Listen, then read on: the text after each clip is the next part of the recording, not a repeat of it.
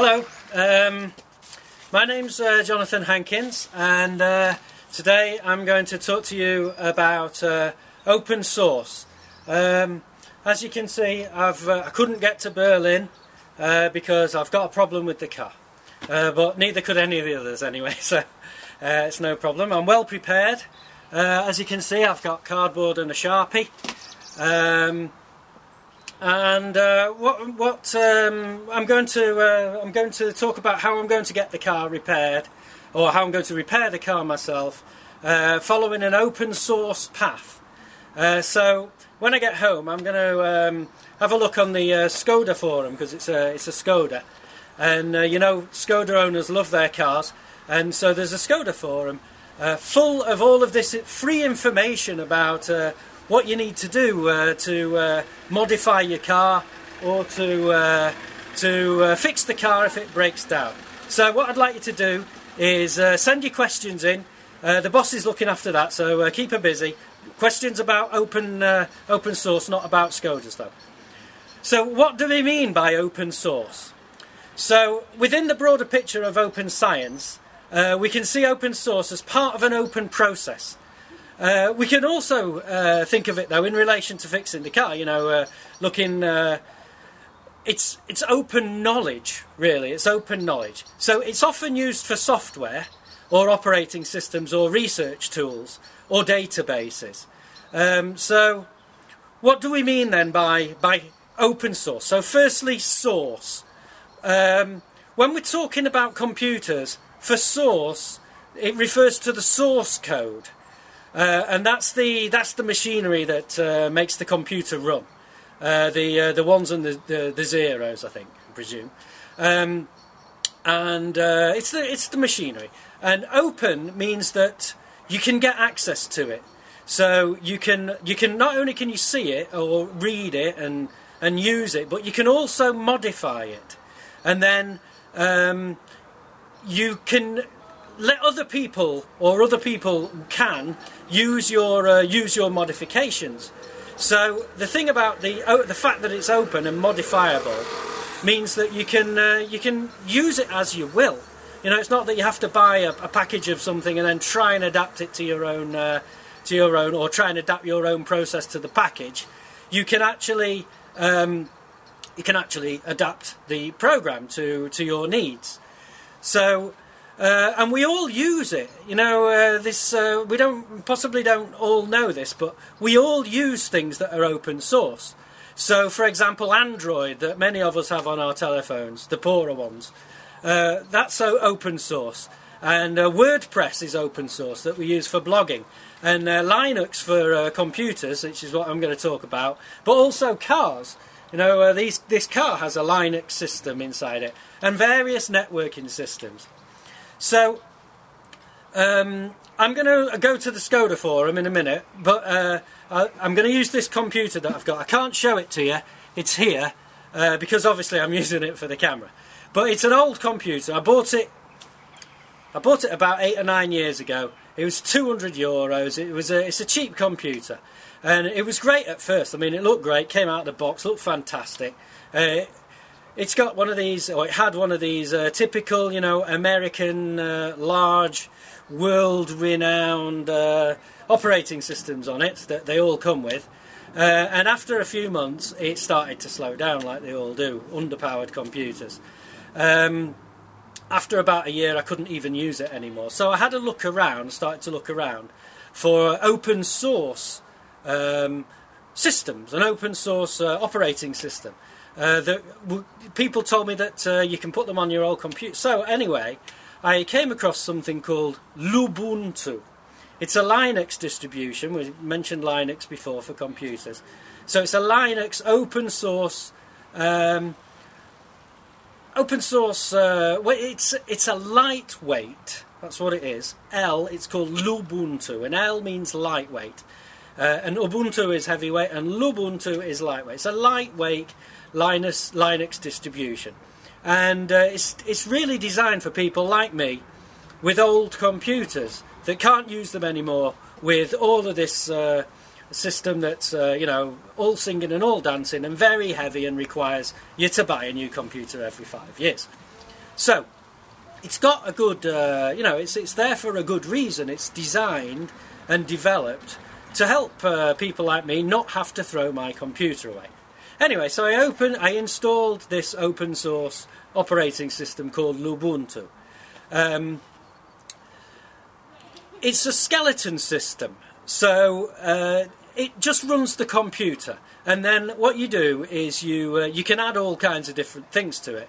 So it's a lightweight framework, and then you choose the programs. So if you uh, like me, so you you write a lot, so you need something that looks like Office uh, or Word, uh, you can get something called uh, an Office suite from another open source developer. So one of the most famous ones is called Apache. Uh, an Apache Office suite. It's just like the other one, the the big American one, and it's compatible with everything. And this is the big thing about uh, open source. Right? All of the stuff that, that, that is produced open source, they're like a big gang. These open source crew, and they're um, they're making everything compatible. So you can put Apache with Ubuntu or with any of the others. Uh, you can also, I mean, we're using uh, Zoom, but you, there, there's a, there's an open source version of something that could be like Zoom called Jitsi, uh, an alternative. Uh, so we could be using that. Um, so it's all standardised so that you can fit it all and mix and match to uh, to what you require, which gives you obviously flexibility. So your operating system uh, will go, uh, which is developed by one group, will fit with your Word system, which was developed by another group, and uh, your search engine Firefox, which is uh, Mozilla, that will also fit in it, and um, you can build yourself you know, an ad hoc but self-designed, beautiful system. Uh, and one thing that I should add, because I've done all this, is it was free. It didn't cost me anything. So, and this is this is typical with uh, with open source. Not all open source is free, but you know a lot of it is. Um, and typically, as is the case with Mozilla, the developers are uh, are all over the place. They're geographically distributed. Lots of individuals from all over the place. And uh, because the users can also uh, adapt it and uh, change the uh, change the code, um, it's constantly being uh, updated by the users, not only the developers. So this brings all kinds of advantages, right? So it's independent from single businesses. So there's not one person that can suddenly decide to stop it or to update it or to change it. Uh, it's it's a group. It's it's a group of people. Uh, and they, all of these people have got different approaches. Uh, they've got uh, different ideas about why they're doing this. They've got a wide range of technical abilities and capabilities, and ideas, and aims, and philosophies. Uh, the na- all of this uh, information, because they're distributed across the world, uh, has to be shared.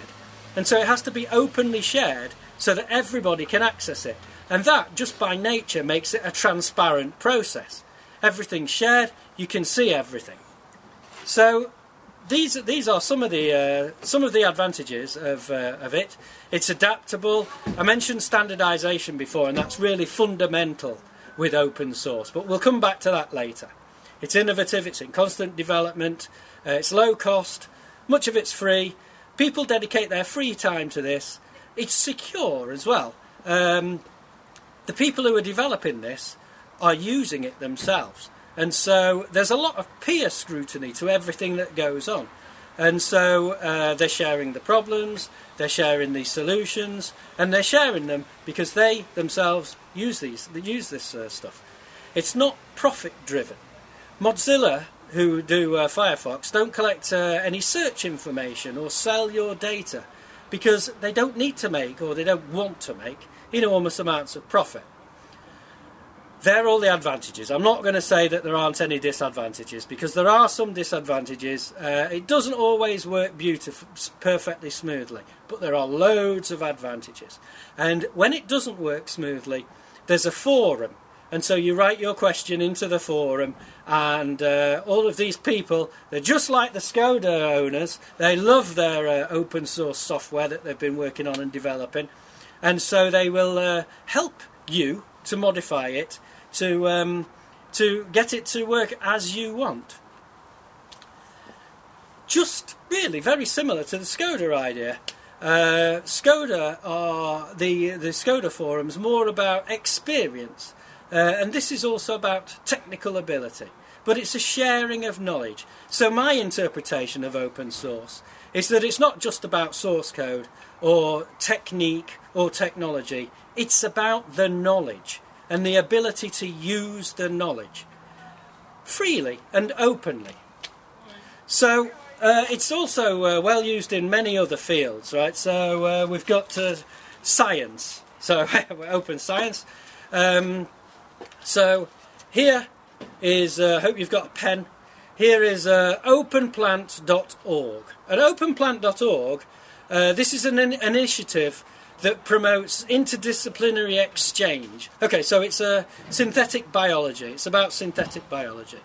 Um, it promotes interdisciplinary exchange, open technologies, and responsible innovation for the, for the improvement of sustainable agriculture and conservation. So, responsible in terms of uh, that it has what what people would think of as a uh, socially advantageous goal. Right? So, uh, it's aiming to improve the state of the world uh, as its aim.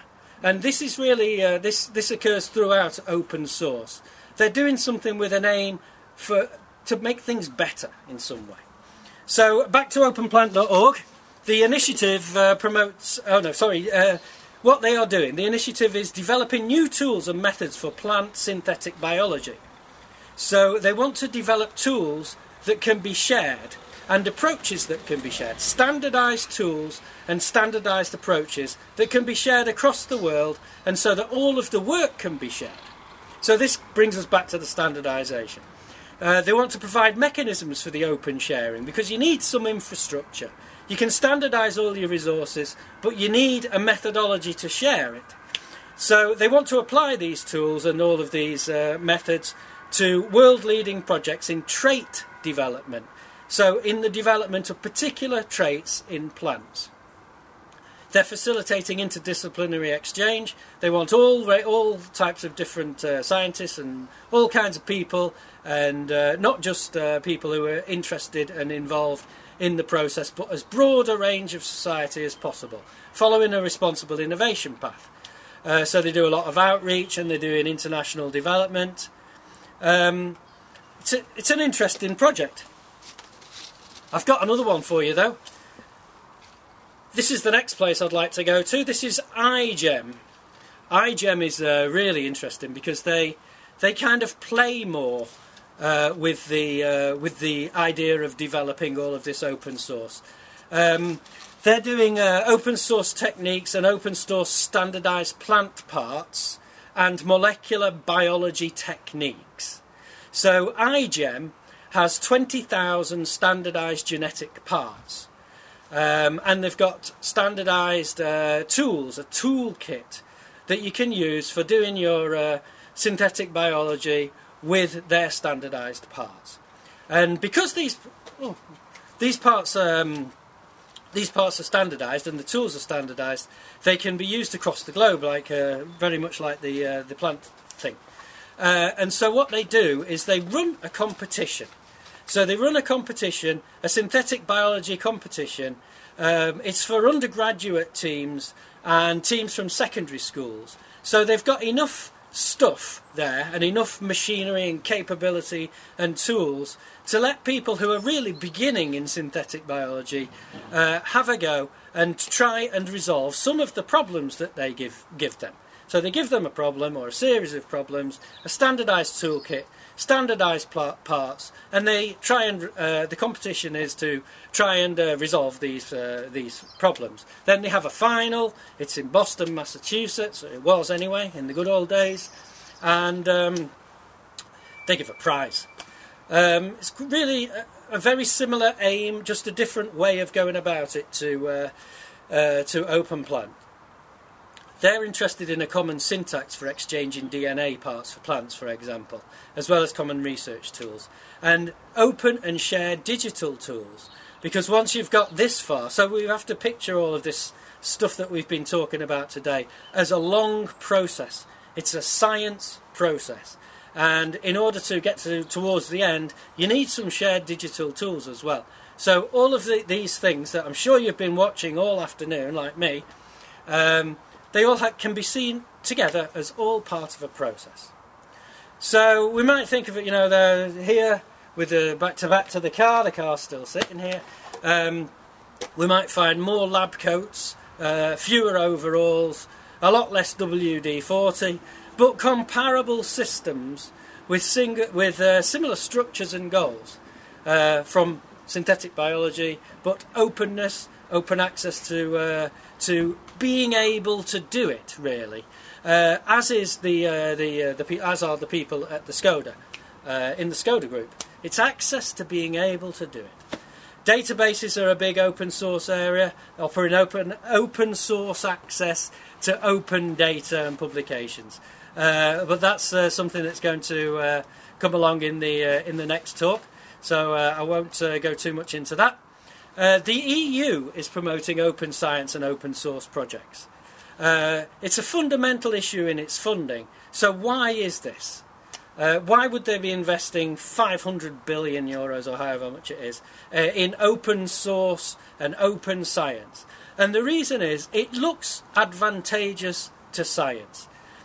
If you think about some of the big projects that have gone through uh, open source and through uh, open science that have been successful um, over the over recent years, you know, it does seem to demonstrate that putting two million heads every day together to develop uh, Ubuntu brings its advantages.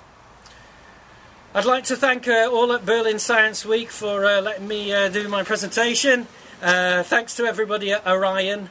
Uh, so, Orion is a European funded project. Um, they've got a MOOC on open science that's really very interesting, well well organised. I've I've followed it. It's it's good. Uh, they do a train the trainer course, so if you want to step up another level, um, you can do a train the trainer course, which uh, sets you up to train people into open science. At the end of the train the trainer course that I've just completed, uh, the last thing that we do is to do this presentation in Berlin. So this is the end of the course. Uh, I can thoroughly recommend it. It was a fine course, and the MOOC, and it's all free.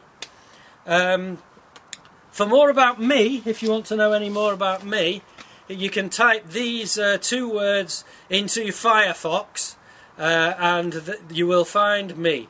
That's Jay Hankins or just Hankins, that's my name, and Bassetti, that's where I work. Keep the questions coming, and I have a disclaimer because there really is nothing wrong with the car. Thank you.